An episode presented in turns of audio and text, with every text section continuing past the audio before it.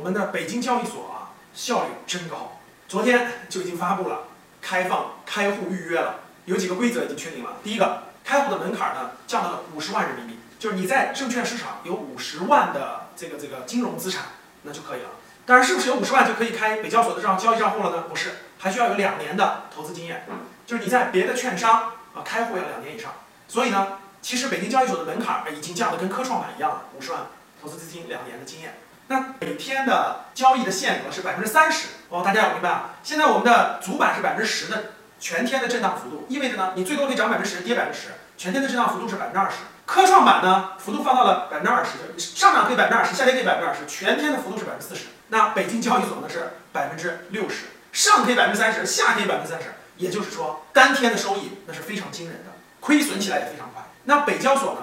上市的都是专精特新的小公司。专就是在某一个细分领域比较专，精呢就是产品可能是在某个细分领域，它就做这一个细分品类，它可能做不大，每年利润可能就几千万，但是它做的非常精，有一定科技含量。特就是很特殊的、特殊的细分领域的公司，产品有一定特殊性。新呢就是创新性啊，产品科技含量非常创新，所以专精特新成为了北交所上市公司的一个特点。所以它不像我们主板都大公司，它其实是中小型公司。这里还是提醒一句，很多粉丝也问到了，说那我我也够两年了，我也够五十万了，我是不是抓紧时间开北交所比较好呢？我做一个大胆的这个预测啊，不一定完全准确。北交所估计刚刚开市的时候，就证券交易所刚刚上市刚开始，有一段可能资金会炒作比较热烈，因为每天的线每天有百分之三十的上下幅度，所以有些资金赚快钱，短线高频交易的是非常合适的，因为一天就能赚个百分之二十、百分之三十啊。所以刚开始估计会比较热闹，但是后面呢也要冷静，为什么呢？因为这些公司。都不是行业龙头的大公司，